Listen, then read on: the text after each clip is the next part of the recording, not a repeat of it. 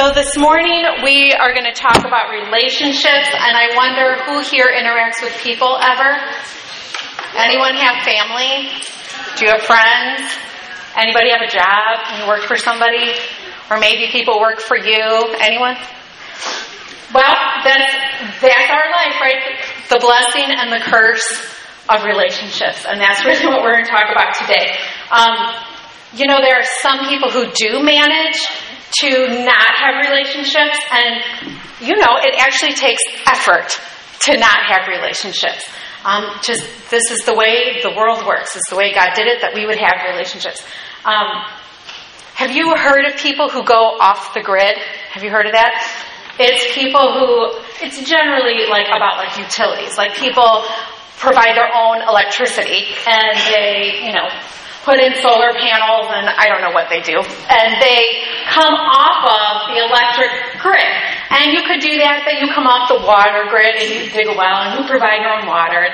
Probably those are the same people who like really go hardcore with the farming and they have gardens and they have chickens and maybe they have cows. And, and the whole purpose is to come off the grid to not be dependent on people and provide for your own needs. And um, I just think that's interesting because don't you think you might want to go off the grid relationally too? and we do that sometimes in a little bit, like you can go a little bit if you say, I'm not going to be on Facebook, I'm not going to be on Twitter, I'm not getting a, a Gmail account, I screen my phone calls, like you could maybe come off the grid relationally. Um, and I think sometimes a relation goes that way where you want to pull the plug on it. And today we're going to talk about what Jesus says relationships look like in his kingdom, and you're not allowed to go off the grid. no, there's no loners, there's no hermits in God's kingdom. We are meant to be in relationship. Um, so if you're toying with that idea, you can just stop. so what we're going to start with is who are you in relationship with? Um, which inter- which relationships do you interact the most with? Um, which I think that's it's obviously the people you see, the people you're looking at, the people who live in your home, um, your neighbors, if, if you interact with them. I know plenty of people don't. But think about the people you actually interact with. And I think you could take that just one step further. The relationships, I was thinking about the relationships where you don't actually interact with the person, but the relationship is all consuming. Um, think about the people that you have kind of unplugged from, but like one email from that person sends you off. Or um, maybe a past relationship that you don't have any relationship with anymore, but one memory jogs something and you're right back in it again. Those relationships that consume us and maybe even take up more energy than the people sitting at our dinner table. So just on your note guide, there's space to list five relationships and so just think about the ones that you think take up the most time for you, the ones you're the most intimate with. And go ahead and jot down those relationships and share them around your table. Let's get going. We let's see what Jesus has to say about our relationships. Now that you've brought to mind all your good relationships and maybe not so good ones, let's see what Jesus has to say about those relationships. We are going to be in Matthew chapter 5 today, so if you want to flip there. Um, so, this section, remember, I'm just going to refresh your memory or catch you up if you haven't been here. So, the Sermon on the Mount, that began with the Beatitudes. Um, and it doesn't, the Sermon on the Mount is not just the Beatitudes, it's actually that whole long section. It actually includes all of chapter 5, chapter 6, and chapter 7. It's this really long section. Um, and we actually began it, Jesus' ministry began in chapter 4. Remember, the end of chapter 4, it said Jesus began his ministry and he said, Repent, for the kingdom is near. And then it kind of quickly goes into the Sermon on the Mount, which is Matthew's like first documented teaching from Jesus. so the Beatitudes then, remember, they summarized the kind of people that God is looking for and who is in his kingdom. Um, and then he spends the rest of that sermon giving examples about how those people live. Um, And it's certainly not all inclusive. It, you'll see we've just beginning to tap on lots of these different areas that last week when Margie taught about prayer, that was part of that sermon. Saying his people, they pray like this. And today we're going to look at relationships and saying that his people relate to people like this. so we are going to just read these sections about relationships. So it's in Matthew chapter 5. you are probably familiar with this portion. And so I actually included the first few verses on your note guide, it's the voice translation. It's this Bible translation. It's really good. If you are not familiar with it, I would just really recommend it as like another translation. You know, everybody recommends that you read the Bible in multiple translations just because it helps you get the bigger picture of it. Sometimes one version doesn't do anything for you, or you've read it a million times and you just skim right over it and go, yeah, yeah, yeah, I got that. And then when you read it in another translation, sometimes just that one word goes right through you. And if you are thinking about getting another translation, this one's really a neat one. Um, just because it's really, really beautiful. If you like the message, this is similar. Um, you know the message is a paraphrase? This is actually a translation, if you care about that little difference. But this one, it's written like, you know, I didn't mean to tell you all this, but I'll just keep telling you. This one, it's written like a play. And so when you're reading the Gospels then, and it's all this dialogue, it, do, it is written that instead of like, well, Jesus said this, and then this person said that, and then this one said, it just, it shows it like a play, and you can just read right through it, and all of the description about the setting is written like a play. It's just really interesting. So you might like it. All that being said, blah, blah, blah, right? Let me read you this part, and it is chapter 5, verses 21 through 26. It says, As you know, long ago, God instructed Moses to tell his people, Do not murder. Those who murder will be judged and punished. But here's the even harder truth anyone who is angry with his brother will be judged for his anger. Anyone who taunts his friend, speaks contemptuously toward him, or calls him loser, or fool, or scum, will have to answer to the high court. And anyone who calls his brother a fool may find himself in the fires of hell. um, okay, I'm going to stop right there.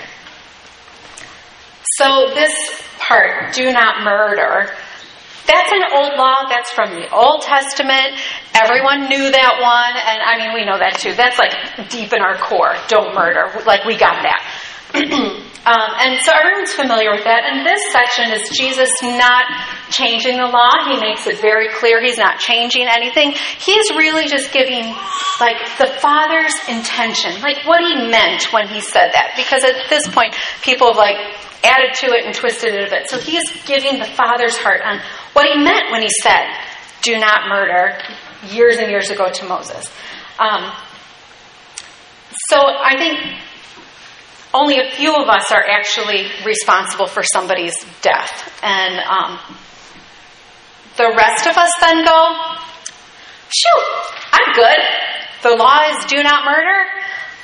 The majority of us say, I'm, I'm good with that, and you can just go ahead and put me in the good category, and I'll be on my way. And but here Jesus is drawing that line from murder to anger and now he's got everybody's attention right off the bat, right? That only this small group of people feel responsible for or are responsible for somebody's death. And now Jesus immediately goes, You thought it was only murder? It's really the anger and I think he knows we, we all now are guilty of that. Now, I don't believe that Jesus is trying to make us feel bad, as it's getting silent in here. He's not saying, you fools, you don't know what you're doing, you're horrible people, and in case you thought you were good, you're not. That's not his heart at all. Remember that God's conviction and repentance is his kindness. But I think really he's saying, don't be so quick to think you got this. He doesn't want you to end up in the wrong kingdom. And so his conviction is Let me save you. If you know you need a Savior, I can save you. But you got to know you need me. And so it's not Jesus being nasty, trying to like make you all feel bad. Don't think anyone's off the hook here, but really saying, I can help everybody. Don't think you don't need me. I'll help you. Um, so, but it does raise a question. Is Jesus saying, though, you can never be angry? And um, you've heard the term righteous anger, right? And I know plenty of us like to justify our anger and like, is anger ever okay? This definitely raises that question.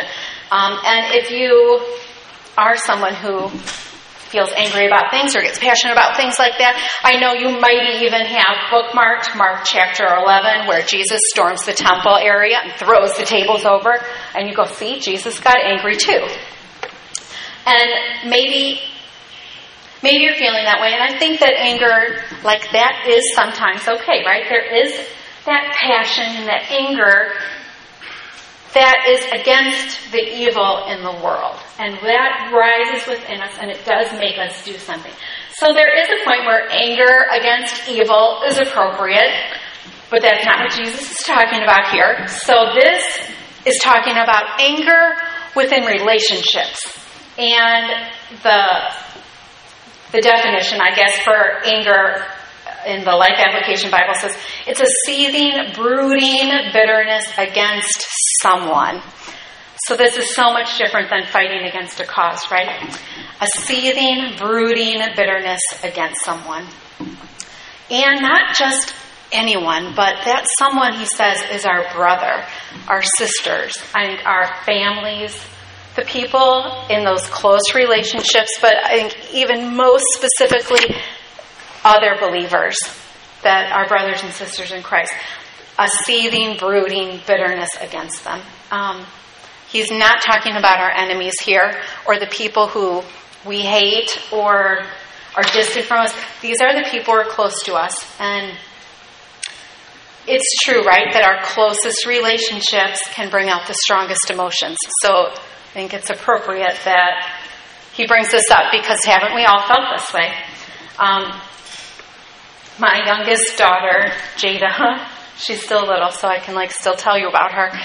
Um, so she's four, and she is passionate, dramatic, energetic, like this fabulous personality, and as high as it is, it is equally low. and she has been the queen of temper tantrums for a long time. And you know she's almost five, so she is outgrowing it. But still, she can teach. If if anyone has a two or three year old, she can teach you your kids some lessons on how to do it well. She's really good at it. Um, but she's really, really wonderful. In those worst years of it, um, nobody believed me. I swear, nobody believed me because she's wonderful. And here at church, she's wonderful. She has this fabulous personality, and nobody believed me how terrible she could be and how awful those temper tantrums were. And so, do you know what people told me? I get it the most because she loves me the most. right? I know you know that. And it's true, isn't it? The people you have the strongest love for, you maybe have the strongest anger or the strongest hurt. Like your negative emotions are as strong as your love are. And I think Jesus knows that when he's telling us that. Um, just to get you talking now as you're thinking about anger, I know this is, you know, Jesus brings it up right off the bat because he knows it includes everybody. This is for all of us. Let's just think about our own personal anger and not about the people we're angry at. But what happens to you when you're angry? What does anger look like in your life? I think we all kind of live it out a little differently. It comes out of us differently. So, in, for you, what does anger look like to you, in your family? How do you tend to act when you're angry? So, let's just take some time to go around your table and just open that up a little bit. What does anger look like in you? Okay?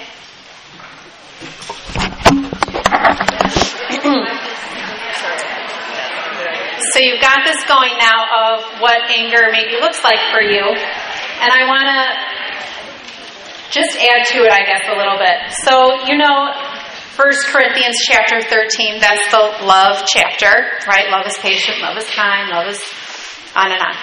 So one of those lines in there, it's 1 Corinthians 13, 5 says, Love is not easily angered, and it keeps no record of wrongs.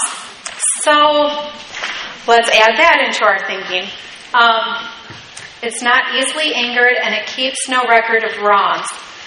Now, I really believe that Jesus is not saying, or wait, I'm going to do double negatives.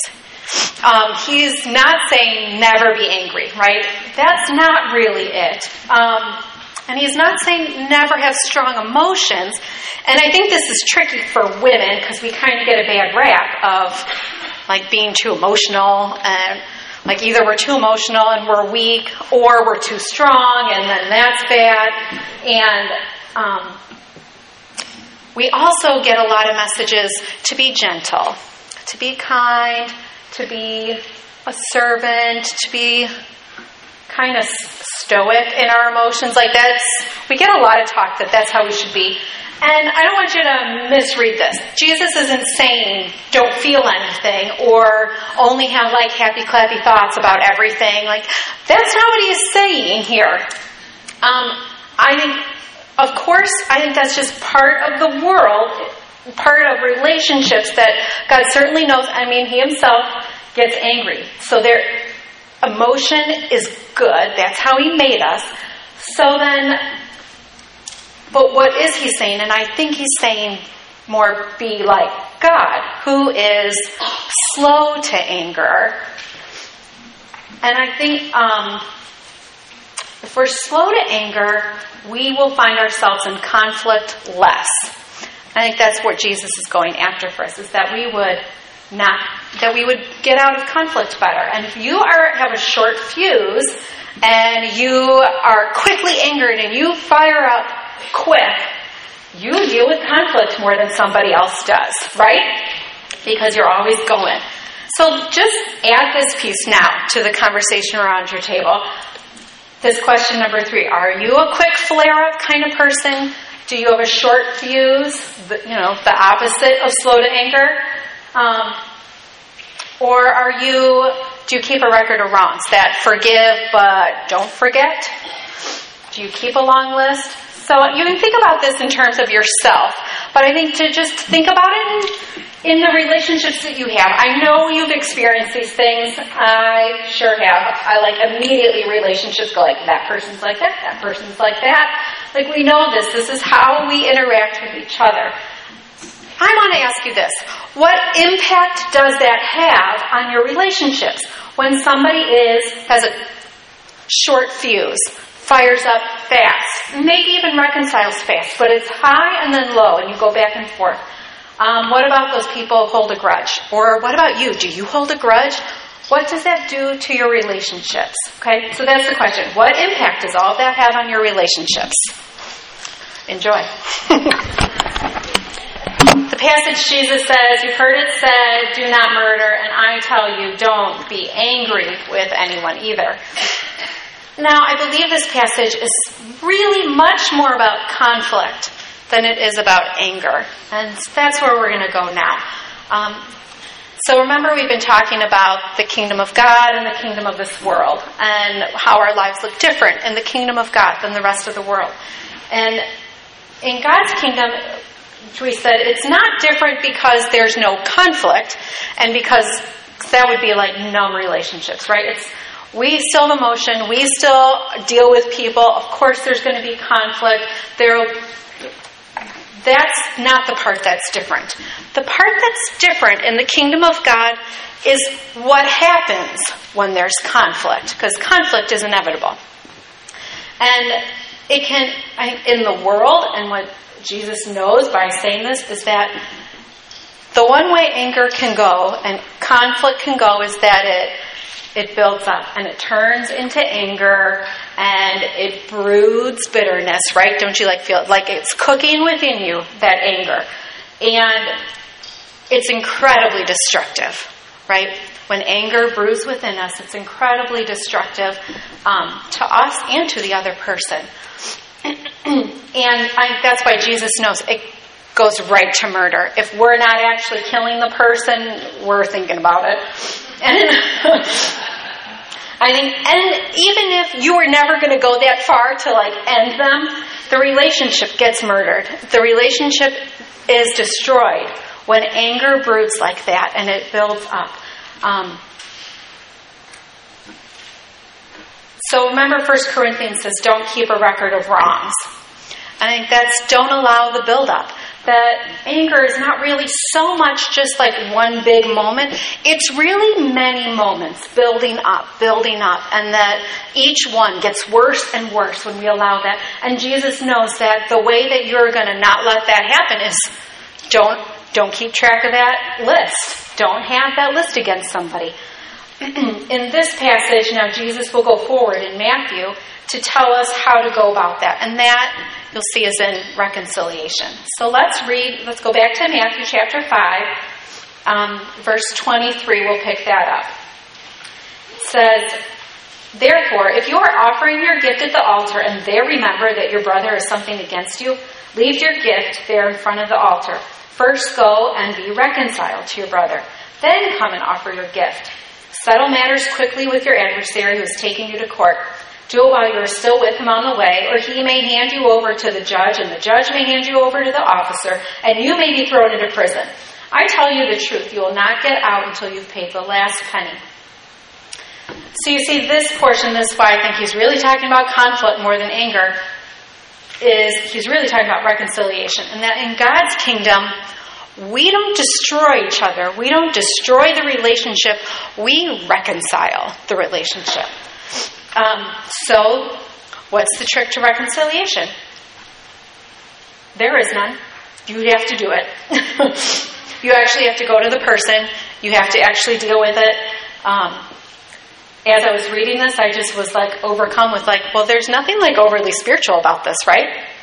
It's like either you can brood bitterness against somebody, or you can seek reconciliation. Which one will you choose? In God's way, He He wants you to reconcile. Um, now, did you catch though in this passage we just read? So first he says, "Don't kill anybody. Don't be angry at anyone." Then he switches it and says, But if somebody's angry at you, or if someone's taking you to court, did you catch? So now you're the object, of, you're the one being called a fool and scum, and it just got turned on you. You're the bad guy in this reconciliation scenario. So, in case you weren't angry before, right, doesn't that go like, it stirs you up right away, right? Be like, don't be angry at me. I didn't do anything wrong. You're being taken to court in this scenario. This is not good news. And I think that Jesus knows that about this, right? Either you're being nasty to somebody else or they're being nasty to you, and that stirs you right up too. Like it just goes around and around and around. And he knows that. That's why he calls us to reconciliation. It's critical that even if you're the one in the wrong, you can't let that other person stay angry. It makes you angry and we get out of control. Reconciliation must be sought immediately. Um, we're going to flip to, in Matthew, there's another section about this, Matthew 18. If you want to flip a couple pages to Matthew chapter 18, he talks a little bit more about reconciliation. This one, he gives some tips on how you're going to, what you're actually going to do to reconcile. So it's Matthew chapter 18, starting in verse 15. it says, If your brother sins against you, go and show him his fault just between the two of you. If he listens to you, you have won your brother over. But if he will not listen, take one or two others along, so that every matter may be established by the testimony of two or three witnesses. If he refuses to listen to them, tell it to the church. And if he refuses to listen even to the church, treat him as you would a pagan or a tax collector. So here's some direction on how to actually go about reconciling that I think will be helpful to us. Um, in both conversations, this part and then back in the Sermon on the Mount, in both cases, you're the one to initiate the conversation. In Matthew chapter 5, you're the one being taken to court and you're the one in trouble. In this one, in Matthew 18, it's someone sinned against you. And in both scenarios, you initiate the conversation. So the responsibility is always on us to do something about it. Um, so that means in no situation is it appropriate to like give the silent treatment or wait for somebody to come crawling back to you begging for forgiveness. Um, that is not an option in the kingdom of God. In the kingdom of God, you initiate a conversation, you seek reconciliation, you don't wait for them to come crawling back to you. So, um, so just to like sum up the tips, and uh, if you just about the note guide, since I didn't give you any of this, feel free to take notes. This might be helpful to you. Jot these down. The first thing he says to do is to go alone, one on one, to reconcile.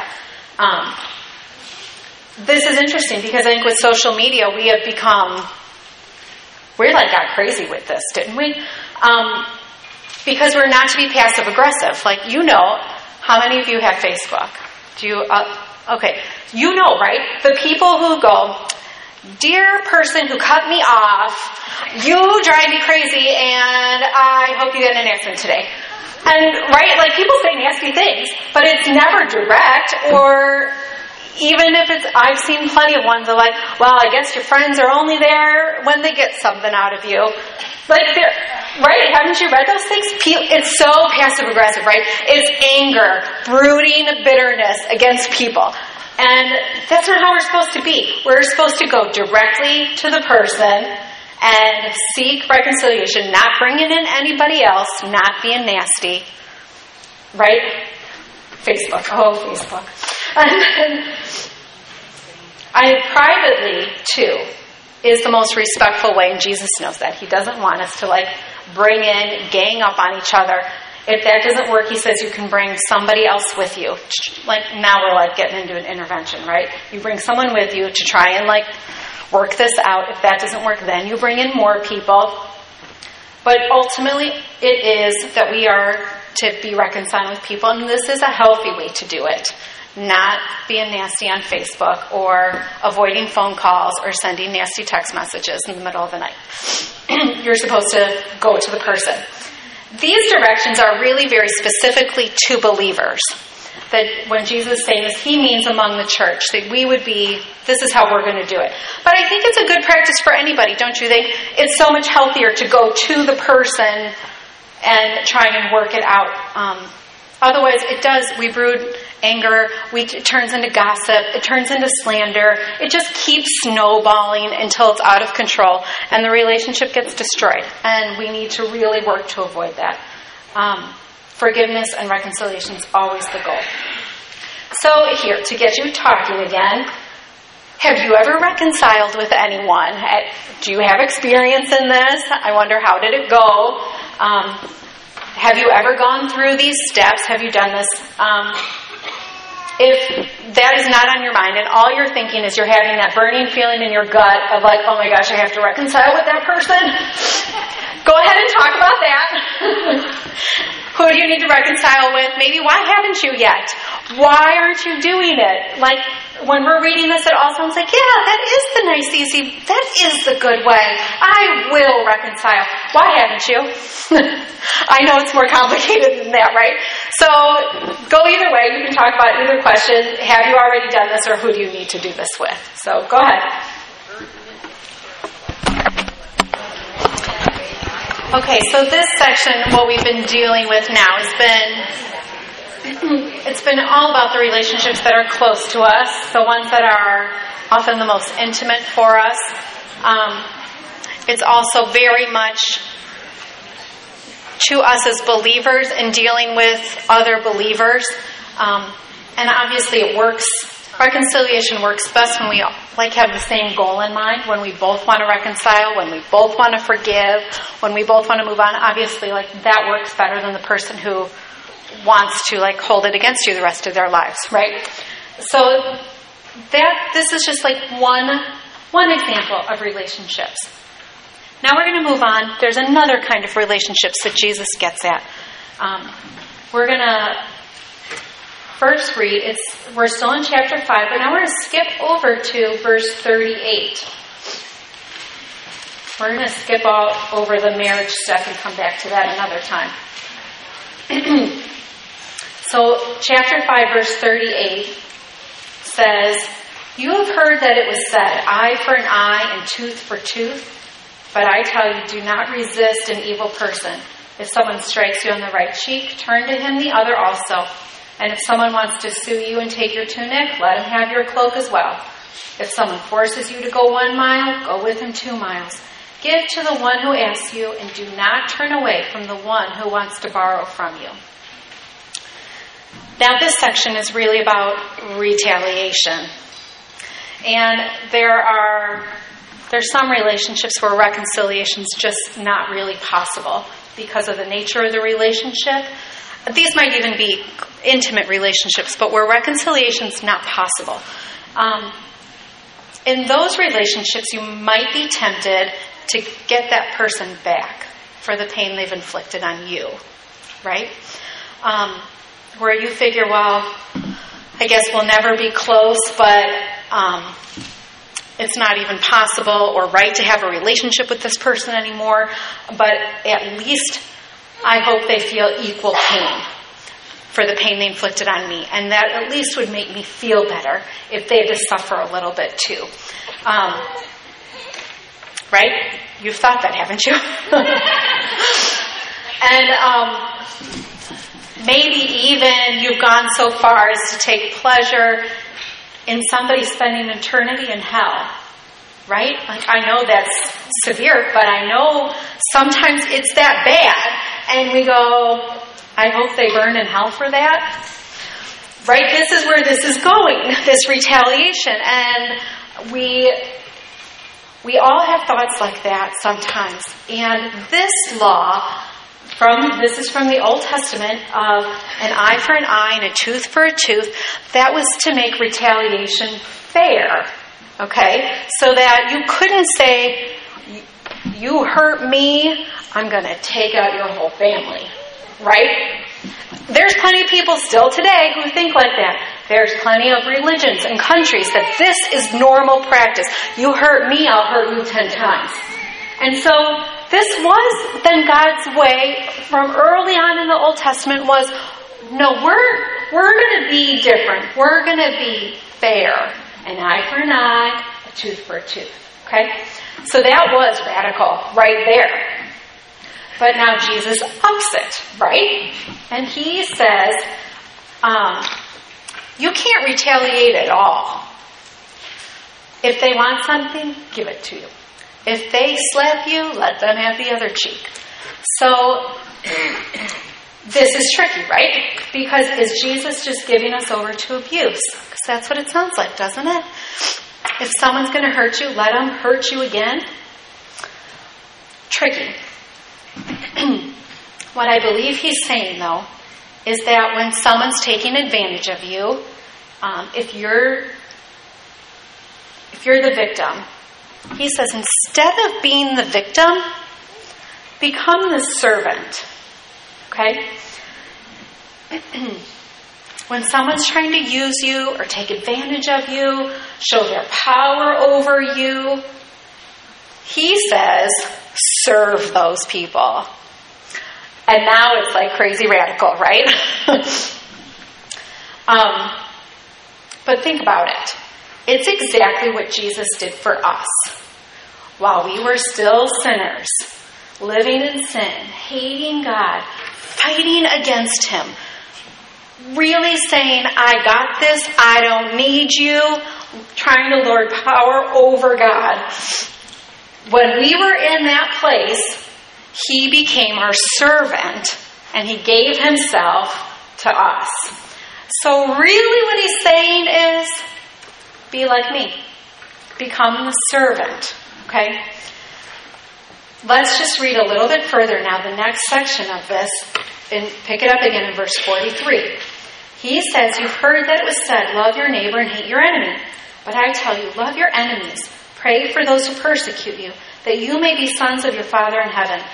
Ca- he causes the sun to rise on the evil and the good, and sends rain on the righteous and the unrighteous. If you love those who love you, what reward will you get? Are you not are not even the tax collectors doing that? If you greet only your brothers, what are you doing more than others? Do not even pagans do that? Be perfect, therefore, as your heavenly Father is perfect. So God loves unconditionally. We know that. He that's that he sends the rain on the good and the bad. He's blessing the good and the bad. He loves unconditionally. Um, and it's it's not because that by becoming servants, it's not because we're wet noodles and doormats and we just let people walk all over us. That's not what it is. What it is is we're children of the King. What that person thinks about us and does to us, it doesn't change who we are. They might think we're terrible, but we're children of God. And so, because of that, it doesn't matter what they do to us. We can still serve them because that's who we are. Um, so, this new kingdom living, it's so radical and powerful, right? That we'd be reconciled and then serving people who are literally hurting us and taking advantage of us. And I just wonder, it starts me going, what if your family, what if your family was like this? What if your workplace was like this? What if your neighborhood, what if the relationships worked like this? What would that look like? Um, what if our church did this? How does this uh, non retaliation translate with the jihadists? Like, what do you mean? Well, are we supposed to serve them who are chopping off our heads and stuff? Yeah. This, right? It's so radical. It's so extreme, right? Absolutely. What do we make of this, right? um, oh, her question was, what do we do with the jihadists who are beheading Christians? Are we supposed to pray for them? Or what are we supposed to do with them? Are we supposed to serve them? We can pray for them, but are we supposed to serve them? Well, I think that's, yeah. That's what he says to do. And I'm totally with you of like, what? but at the same time, this is not the first time Christians are being killed. They were being killed then too, right? And it's definitely something that we have to wrestle with how to do this. And I agree, this is this is getting extreme, right? So you want to say something? No, no. behind you. No, no, behind you. Uh,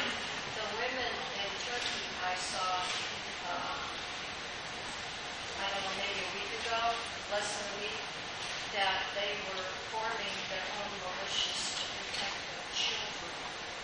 Because if a woman kills one of these jihadists, they will burn her in hell. So they're scared to be killed by a woman. Also, the Bible that I read has always given me the impression it's all right to defend yourself because your life is as precious as the person trying to take your life. And in that situation, that you would be justified. Well, to, and this isn't about anger, this is about protecting your children, your husband, your own life. But then the man is just for a roof Right, and that's, I mean, I don't know that we can get into all of that. Um, it's certainly complicated of what do we do with all of this. Um, but I don't think that we can just overlook, and I don't think it's, it would be wise of us to, I don't know, like, look for the exception to the rule. At the same time, it's so complicated, and it, this is like, you have to like, yeah. Exactly. And we are modeling Jesus. He is who we follow, and right, he- absolutely. He, Jesus, gave everything. Remember what he did for us. Let's keep going because maybe we'll get to. I know this stirs up a lot. oh, I know it. Um, but this is what he's saying, and it is it is incredibly difficult. And like what you women are bringing up is in another part of the world. It also raises the question: What if one of you here is going home to be abused? We this is real everywhere, and what does it mean to serve our enemy? It's not just the people we don't really like. Enemies are actually against us, right? And this He says, serve them. And I don't think it means serve. I don't know that you have to be in the same room with somebody to serve them. That I don't think he is handing us over to our abusers. But I think we need to go deeper and it's more radical than we think it is. Um, let's, okay, so this is good. So, question number five on your guide is let's think about someone we're reconciling, think of someone, for you personally, where reconciliation is not possible. Um, and, maybe it is like I was thinking, like your examples, like an organization or groups of people where we are totally against them and they're totally against us. How, or maybe it's maybe it's even more personal, like a business, maybe a doctor, politicians, like those kinds of things. But I think the people in our lives too, who we are close to, I know I have family members where reconciliation, I don't know it's possible. How do we not retaliate, though? Um, remember that we're to be peacemakers and servants. How can we do that and not seek revenge? So I think just at your table, let's just continue this discussion for a little bit. I know the temptation is to go to the horrible things in this world where actually we are not connected to it all. And there are lots of situations that are personal for us. And I think it would do us well to consider how we can deal with this on the more personal, local level. Okay? So there's your question. Think of somebody where this this is an issue for you. And how are you going to be a peacemaker and a servant and not a revenge seeker? Okay? Go ahead. Good luck. Okay, so how are you doing with this? Um, I wonder how you're doing overall with this whole lesson. this one is hard, right? It's hard and it's convicting, and the whole time I was studying this, I just kept reading it. You know, I don't know if you know this one where you study these. I don't know about the other one, but I bet I don't know, I'll read it so many times. I'm reading the same pages over and over and over and over and over and over. And all I kept thinking was, this is too hard. This is just too hard. We can't do this. Um, it's really like kind of just impossible, and Jesus has raised the expectation too high.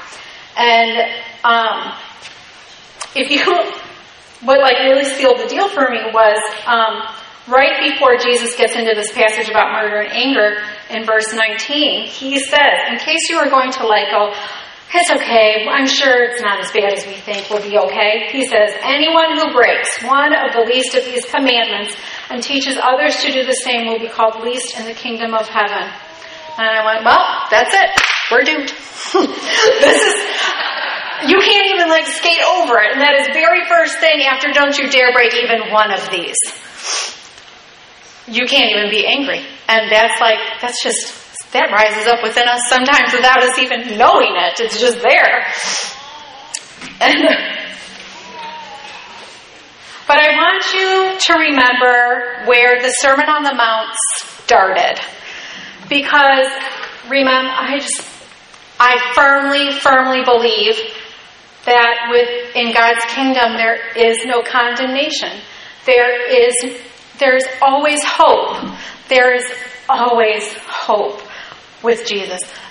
In the kingdom of this world will be destroyed. You can see just relationships alone will destroy us. But in God's kingdom there's hope. And remember where we where Jesus starts the Sermon on the Mount is the Beatitudes.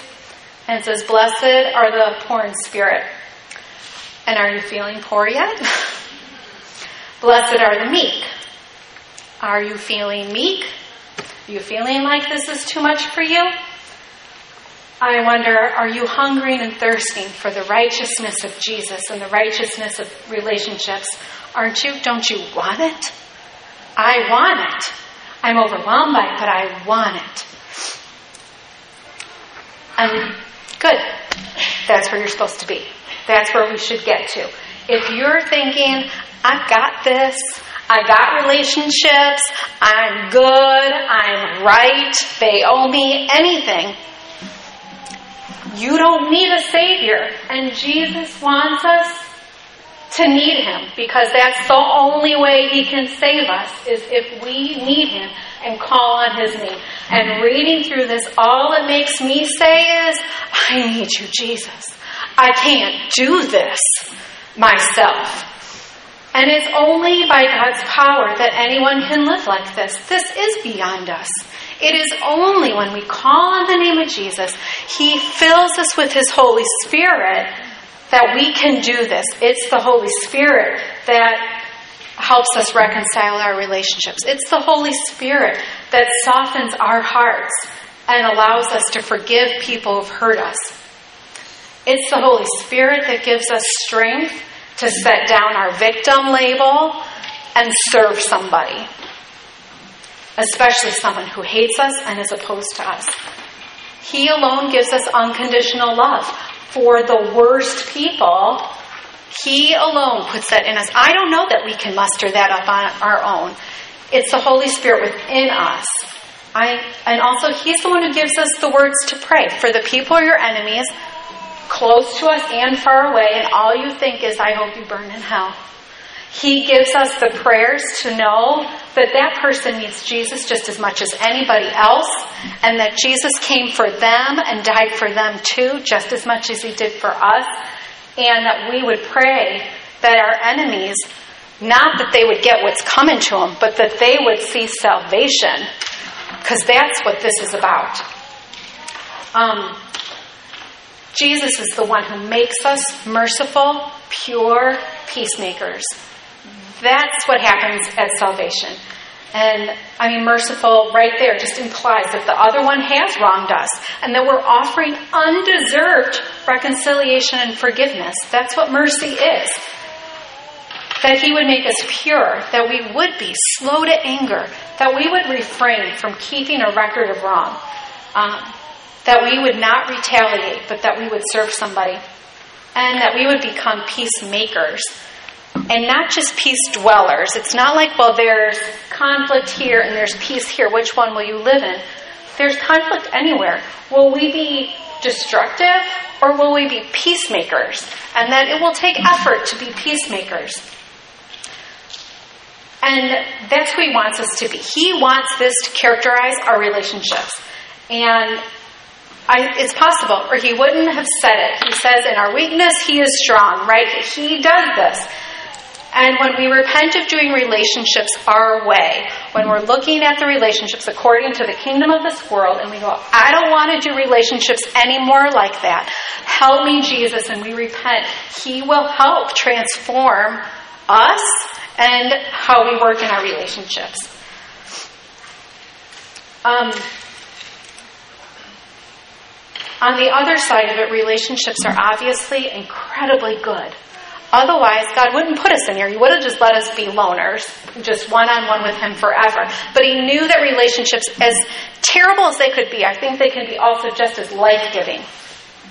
And that is our purpose here, right? Is that we're the believers, we're the community of brothers and sisters. Like, these should be the good ones.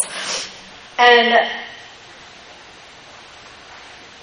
I wonder do we help each other? with reconciliation, with serving? Do we help each other or do we encourage hate and encourage um, conflict? Do we encourage each other, just walk away, pull the plug, be done?